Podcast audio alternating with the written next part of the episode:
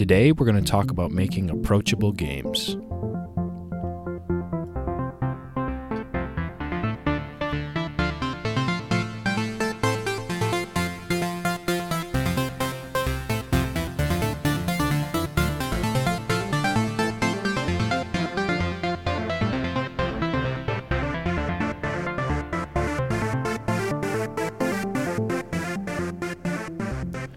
Hey everyone, I hope you're doing well. Welcome to the 43rd episode of the Game Dev Field Guide. I am your host, Zachavelli. You can find me on Twitter at underscore Zachavelli underscore and catch me on Twitch TV slash Zachavelli underscore for the occasional game dev stream. We also have an open community Discord. There's an open invite link in the show notes. Anyone can join, and it's a great place if you're a beginner or intermediate game dev, and even some expert game devs, I think would be a cool place to uh, congregate. With the intro out of the way, let's move on over to the Game Dev Challenge. The Game Dev Challenge is the part of the show where I provide a prompt to the listeners, and it's usually intended to be like a 15 to 30 minute thought exercise, I guess, or maybe even a direct exercise if it's an art challenge focuses on things like uh, game design ideas, working on art techniques, and it's usually related to what the episode is about. If you'll remember, last episode, episode 42, was about designing emergent gameplay. And so the episode 42 Game Dev Challenge was to give an elevator game design pitch for a game that will have emergent gameplay. Um, and I added the note to remember design systems that will interact and be flexible. Remember, those were some of the key things that allow emergent gameplay to happen that interacting systems and flexibility between the systems. So, yeah, with that, let's announce the winner. The winner of the episode 42 Game Dev Challenge is Calcoa. Calcoa's post says, My idea stems loosely from making a tower defense game, however, it is multiplayer and simulated from the game environment. The flexibility comes from being able to design the tower's walls in a way where you can distribute the stats as a player, but also through the simulation of managing the builders and gatherers of resources. An additional intentional emergence is catching the eye not only of other players, but NPC factions that you see your growth in the world as a potential threat. Some of the details are not hashed out, of course, but allowing multiple players to form alliances, guidance, or building their structures in a way to protect newer players from larger threats of the game environment. Personally, I think that's a pretty interesting idea. Um, if I'm understanding it right, the main feature of the tower defense game is building the walls and towers. And you think of walls and towers as defensive structures, but Calcoa makes a good point that if you really expand your walls and towers, then it's almost an offensive mechanic where your growth can be seen as threat to other players. It's also cool to have like the idea of diplomacy like larger players with bigger walls, bigger wall networks, will almost like vassalize smaller players with smaller wall networks, uh, maybe because they have a good source of stone or something like that. Or how multiple players could work together to build a network of walls for like half the cost. It's a super interesting core idea. I do think some of the details have to be hashed out, like what's to keep everyone from just being really defensive and walling off from each other if everyone just builds a super strong wall network and there's no reason to attack the other wall, then I think the game could get pretty like static. But maybe, as Calco points out, maybe that's where the NPC threats or like the in-game threats come in, and maybe they're pretty strong in this case. That way, there is always that reason to keep improving and building your walls. Anyways, it's a super interesting core idea, and there's a little like tag along post to Calcoa's submission where they mention they were thinking back to like the 90-ish Warcraft games or really a lot of those RTSs like Age of Empires where you could make a path by gathering up a forest. In other words, you could cut down trees to make a path on the map. And I thought that's a really good example of unintentional emergent gameplay because I've seen Age of Empires um, tournaments where their entire settlement is surrounded by a thick forest, um, and there's four players on one map, and they have to cut down the forest to create their own lanes to each other's settlements. And that's a really cool idea. Typically in RTS and MOBA like games, the lanes are defined. You know, in like a MOBA, it's top, middle, bottom. But in that example, and I didn't realize it until Calcoa had mentioned it, in a game where you can harvest trees and they're removed from the map, you actually are making the lanes in real time. And I thought that was a super interesting idea and a really good example, I think, of unintentional emergence. So, yeah, congratulations to Calcoa for winning the episode 42 Game Dev Challenge. I believe Calcoa just joined the Discord like, I don't know, like a week ago. So, congrats. That's evidence that anyone uh, can come join and participate and even win the Game Dev Challenge. So, yeah, could be you. Just go to the show notes and click the open invite link for the community Discord. Go to the Game Dev Challenge channel and post your submission. For this episode's Game Dev Challenge, I want you to identify a game with a ghost tutorial. Later in this episode, we're going to talk about what makes a good tutorial, and one of my favorite examples um, is a ghost tutorial which we'll talk about what that is later. But yeah, there's lots of good examples in all sorts of games. And maybe you're someone who just listens to the Game Dev Challenge and you don't listen to the body of the episode. So I guess I'll say what I'm looking for is games that teach you the mechanics invisibly. So yeah, if you have a good example of that, please submit your post to the Game Dev Challenge channel on the community Discord. And if you have no idea what I mean by ghost tutorial, then stick around as we get into the body of the episode. Today's episode is about making your game easily approachable. This is not to get confused with making a game that's easily accessible. Accessibility is more about accommodating disabilities like color blindness or maybe the loss of use of a hand which is a good topic in itself, and I'm sure will be the focus in a future episode. But approachability is different. Approachability is really about how easy is it to pick up your game and play it. How intuitive is your game, and how well does it teach you? The idea to do this topic actually came from my most recent Ludum Dare game, Unstabled. If you don't know what Ludum Dare is, it's where you make an entire game in 48 hours and it's sort of a competition called a game jam. Anyways, the comments from my game are coming back pretty good, and I feel good about the game. However, there's one big flaw that gets brought up over and over, and that is that the very first screen past the title screen is my tutorial, and I didn't have enough time to make a proper tutorial, so I settled for a wall of text explaining the rules and features.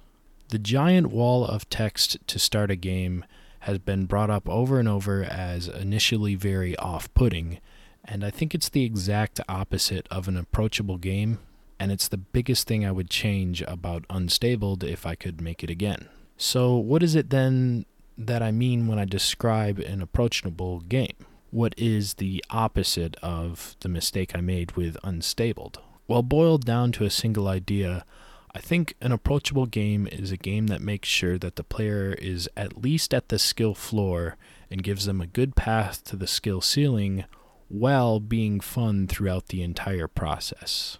And really, in essence, what we're breaking down here is what it means to be an effective teacher, and that's actually a really hard thing to do.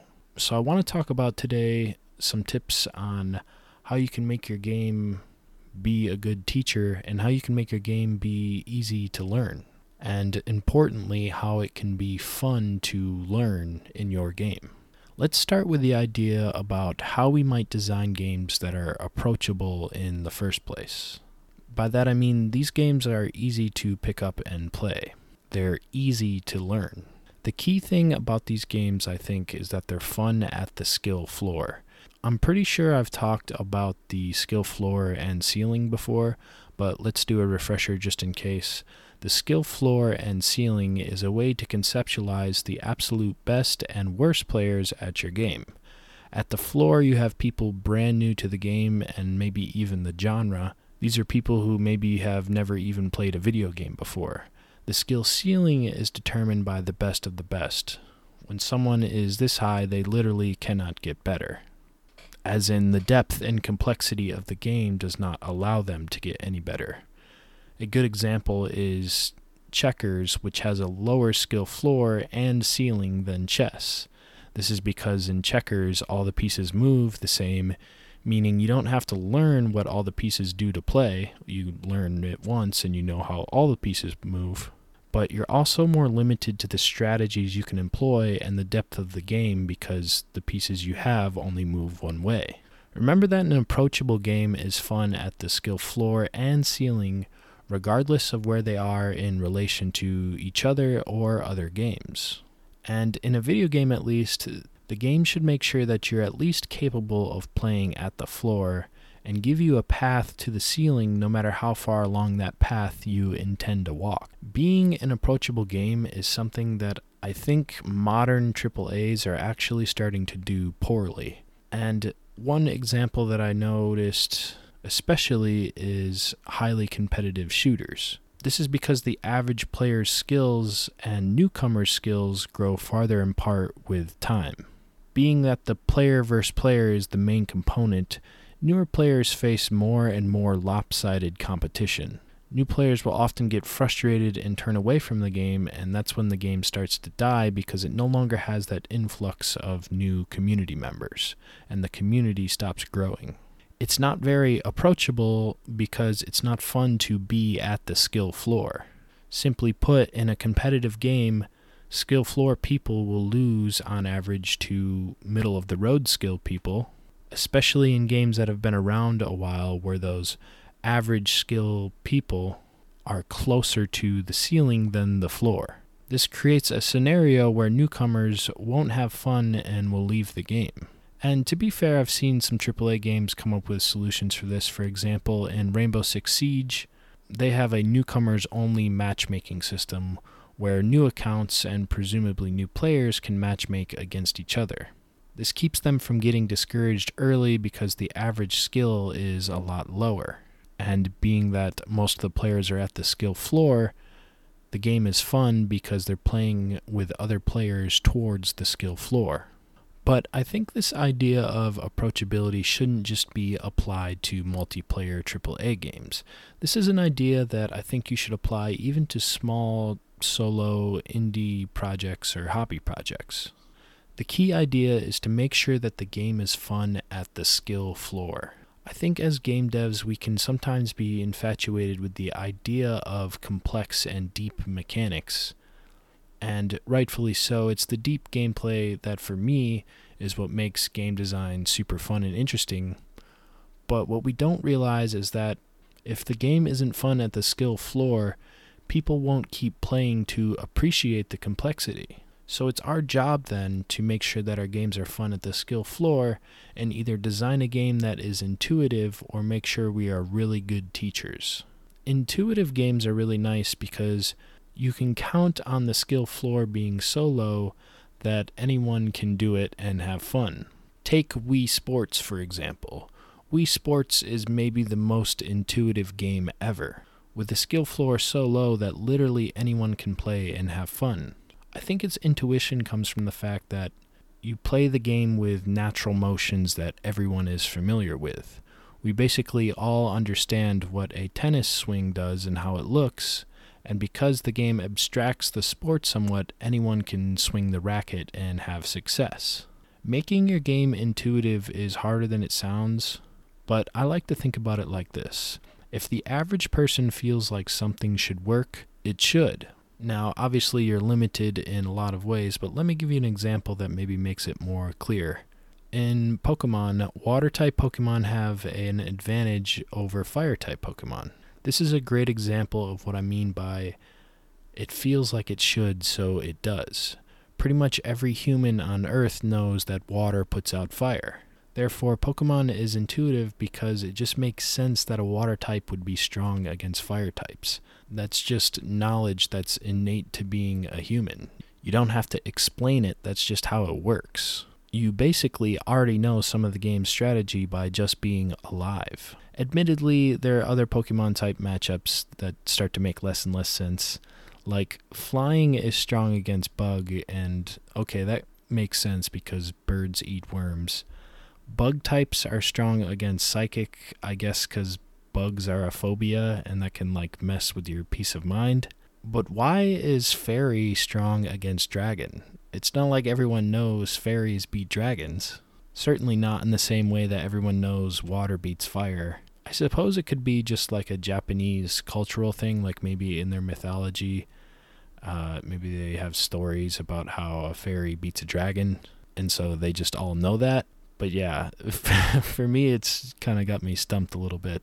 And the more you look at the type advantage chart in Pokemon, there's some examples of other things that just don't quite make as good a sense as water beats fire. But, anyways, let's talk about some other good examples. Um, another good one is how you know to dodge bullets or any projectile in VR. It's not something that a tutorial really has to tell you, you just instinctively do it. If you see something flying at you, you move out of the way. You know the strategy of the game intuitively. And I guess the last thing I want to mention about intuitive game design is genre norms. I've talked about genre norms before, but basically it's the idea that your game should, in most cases, control and play how fans of your genre expect. Now, of course, you want to make sure your game stands out and isn't just an exact copy, but there's just certain things that games in your genre should do. For example, if you're making a first person shooter, WASD should be how you move, and you should use the mouse to look and fire with left mouse button. It's just how people expect shooters to work. Certain players who have played other shooting games can then jump into your shooting game and you don't have to teach them how to move and look and shoot which is obviously critical to playing a first person shooter. If you decided, like, oh, I have a better control scheme and it's brand new, I'm not saying that you shouldn't try to do that. Obviously, innovation, maybe there is a better control scheme out there. But if you do that, understand what a big leap that is and how good you're going to have to make a tutorial to get people to jump on to a control scheme that is in WASD and mouse to look and fire. I guess my biggest tip for intuitive game design is to just use common sense. If it feels like it should do that, then make it so. It can be hard to do this with complex mechanics and innovative mechanics like we talked about. I think some people will argue then that that means you'd be better off simplifying the mechanics. With less complex and innovative mechanics, you don't have to teach as much and your game's easier to pick up and play. The idea being that you can get a broader audience by simplifying the game's complexity. I think this is actually a mistake and a tangential shortcut to the actual problem. The problem oftentimes is not the game's complexity, but its approachability. Instead of simplifying the game, we should make sure it's fun to play when played simply. Instead of simplifying the game, we should teach its complexity. And with that, I want to talk about tutorials. In my mind, a good tutorial helps the player learn by doing. A bad one helps them learn by telling. A telling tutorial is like in my game Unstabled. I ran out of time to make a proper tutorial, so I just put up a wall of text that's basically all the rules. A lot of people probably didn't even read the whole thing and even if they did, there's no way they're remembering it during the game. Also, not to mention, the very first interaction with my game is a boring list of rules. You know that feeling you get when you try a new board game and you have to go through that like painful first 45 minutes of understanding the rules? And then someone finally just says, let's just play a few rounds, and you learn more in those few rounds than you did in the 45 minutes of reading. That, in my opinion, is how video game tutorials should be done teach by having the player actually play. Now, of course, you can't throw the whole game at them at the beginning, and I think we've talked about this in our pacing episodes before, but basically, what you should do is introduce a mechanic and then have the player immediately use it. Let's say you're making a 2D platformer game. The first screen might say, okay, here's how you move, and the player is asked to move to the next area. The next area says, here's how you double jump. And maybe you follow that up with two or three platforming puzzles involving double jumping. And you gradually introduce mechanics like that. One of my favorite examples of this is the idea of a ghost tutorial. A ghost tutorial is a tutorial that you don't even realize is teaching you. Games with ghost tutorials introduce a mechanic so fluently and so contextually in the game world that you don't even realize it's a tutorial and it's teaching you, but you are learning. Like, let's just take an imaginary game, for instance. Let's say we're playing a game that has a mechanic of throwing spears. And you can use the spears to hit enemies, but also to hit buttons to unlock bridges and stuff to move throughout the level. Instead of having a big pop up that says throw the spear at the button, you could use environmental storytelling by showing spears stuck into buttons. You could use good level design to make sure that when the player is handed a spear, the button is directly in front of them. And by that I mean the first time they're handed the spear and are faced with press the button to lower the bridge, it's all right in front of them. It's really easy for them to see what they have to do. Maybe you even use some lighting techniques to make sure that the button is somewhat highlighted. This is a much more effective way of teaching the mechanic to the player because they learn by doing and they figure it out in by themselves. It sort of cements it in their mind better than being told uh, when they do it and kind of execute it in their own way, they learn a lot better. And even though they're figuring it out by themselves, you're kind of invisibly helping all along. Earlier in the episode, I mentioned that you want to make sure that your player base has a path forward to getting closer to the skill ceiling. I think this is particularly true with online competitive games and a certain portion of it will certainly be on the player. How much they want to practice is really up to them. And honestly, in today's age, if you have a popular game with a strong community, there's likely to be content creators that will make educational content about how to get better at your game. But what can you do as a dev to help the player as much as possible get better? I think one of the key things is providing excellent feedback. You do this through things like summary stats. By that I mean the window that pops up at the end of a round or level or whatever. Here's where you tell your player what they did good and what they did bad. For instance, let's say collecting orbs is critical to the success of the player in your game. You better make sure that at the end of the level or the round you have a stat screen with orbs collected. And if it's not enough, maybe you want to highlight it in red or give a grade like a C anything to provide the player with feedback and let them know that they should be collecting more orbs. Personally, I'm a fan of sports and numbers, so when it comes to feedback, I immediately go to statistics. But you could provide feedback in other ways as well. Maybe in a boss fight, if a player is struggling, an NPC has a voice line to help guide or remind them what to do. There's lots of ways you can provide feedback, but just know that it's important to help guide the player. And it can be difficult sometimes because you know your game so well, it feels like you can just pick it up and play it and it's self explanatory. But that's not how someone from outside the game will see it, and you always have to keep that in mind. Lastly, I want to mention that you also want to try and not over explain. That's the flaw I made with my unstable game. I just started the game with one giant wall of text, when I probably could have just let the player play and learn the mechanics by doing, with maybe a few tips here and there. Maybe I could have even guided them better with a ghost tutorial. Over explaining just leads to fatigue and slows the player down, and it's usually at the start when they should be the most excited. So, when it comes to tutorials, you have to walk that fine line of purposely guiding your player and explaining enough so that they can competently play the game but not over explaining it so that they are overwhelmed. Let's do a quick recap about what we've talked about today. Today's episode was about approachability.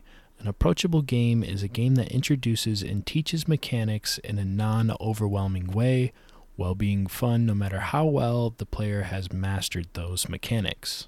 Two key things to an approachable game are that it's fun to play at the skill floor and ceiling and having a strong tutorial. You can make sure that the game is fun at the skill floor by having intuitive gameplay that is simple to pick up and play. Remember, intuitive games are built off common sense. Being intuitive doesn't mean simplifying the complexity. It's possible to have a mechanically deep game that starts simple and grows. A good tutorial is one that teaches without being overwhelming. It often teaches by doing, not telling. Remember that quality feedback is a good way to make sure your player keeps improving and getting closer and closer to the skill ceiling. I personally am a big fan of ghost tutorials, and those are tutorials that teach you invisibly they're where you use smart level design, environmental storytelling, intuitive game design, and a whole bunch of other tricks so that the player doesn't really even know they're playing a tutorial. This works great because it walks that line of not being overwhelming but also guiding the player in the right direction. And that I think is really the key to an approachable game. Walk that fine line between the two extremes of no information and too much information. Do that, and you'll have an approachable game that people love to pick up and play. If you want to get a hold of me and talk about your ideas for approachable games, or maybe you have a really good example of a ghost tutorial in your favorite game, DM me on Twitter, that's at underscore Zachavelli underscore, or jump on over to our community Discord. I'm active in it pretty much every day. There's an open invite link in the show notes. And uh, yeah, Hope you enjoyed the show today. Thank you for listening. With that, I'm going to sign off. I have been Zachavelli. Business idea number 243 a ghost tutorial for game dev.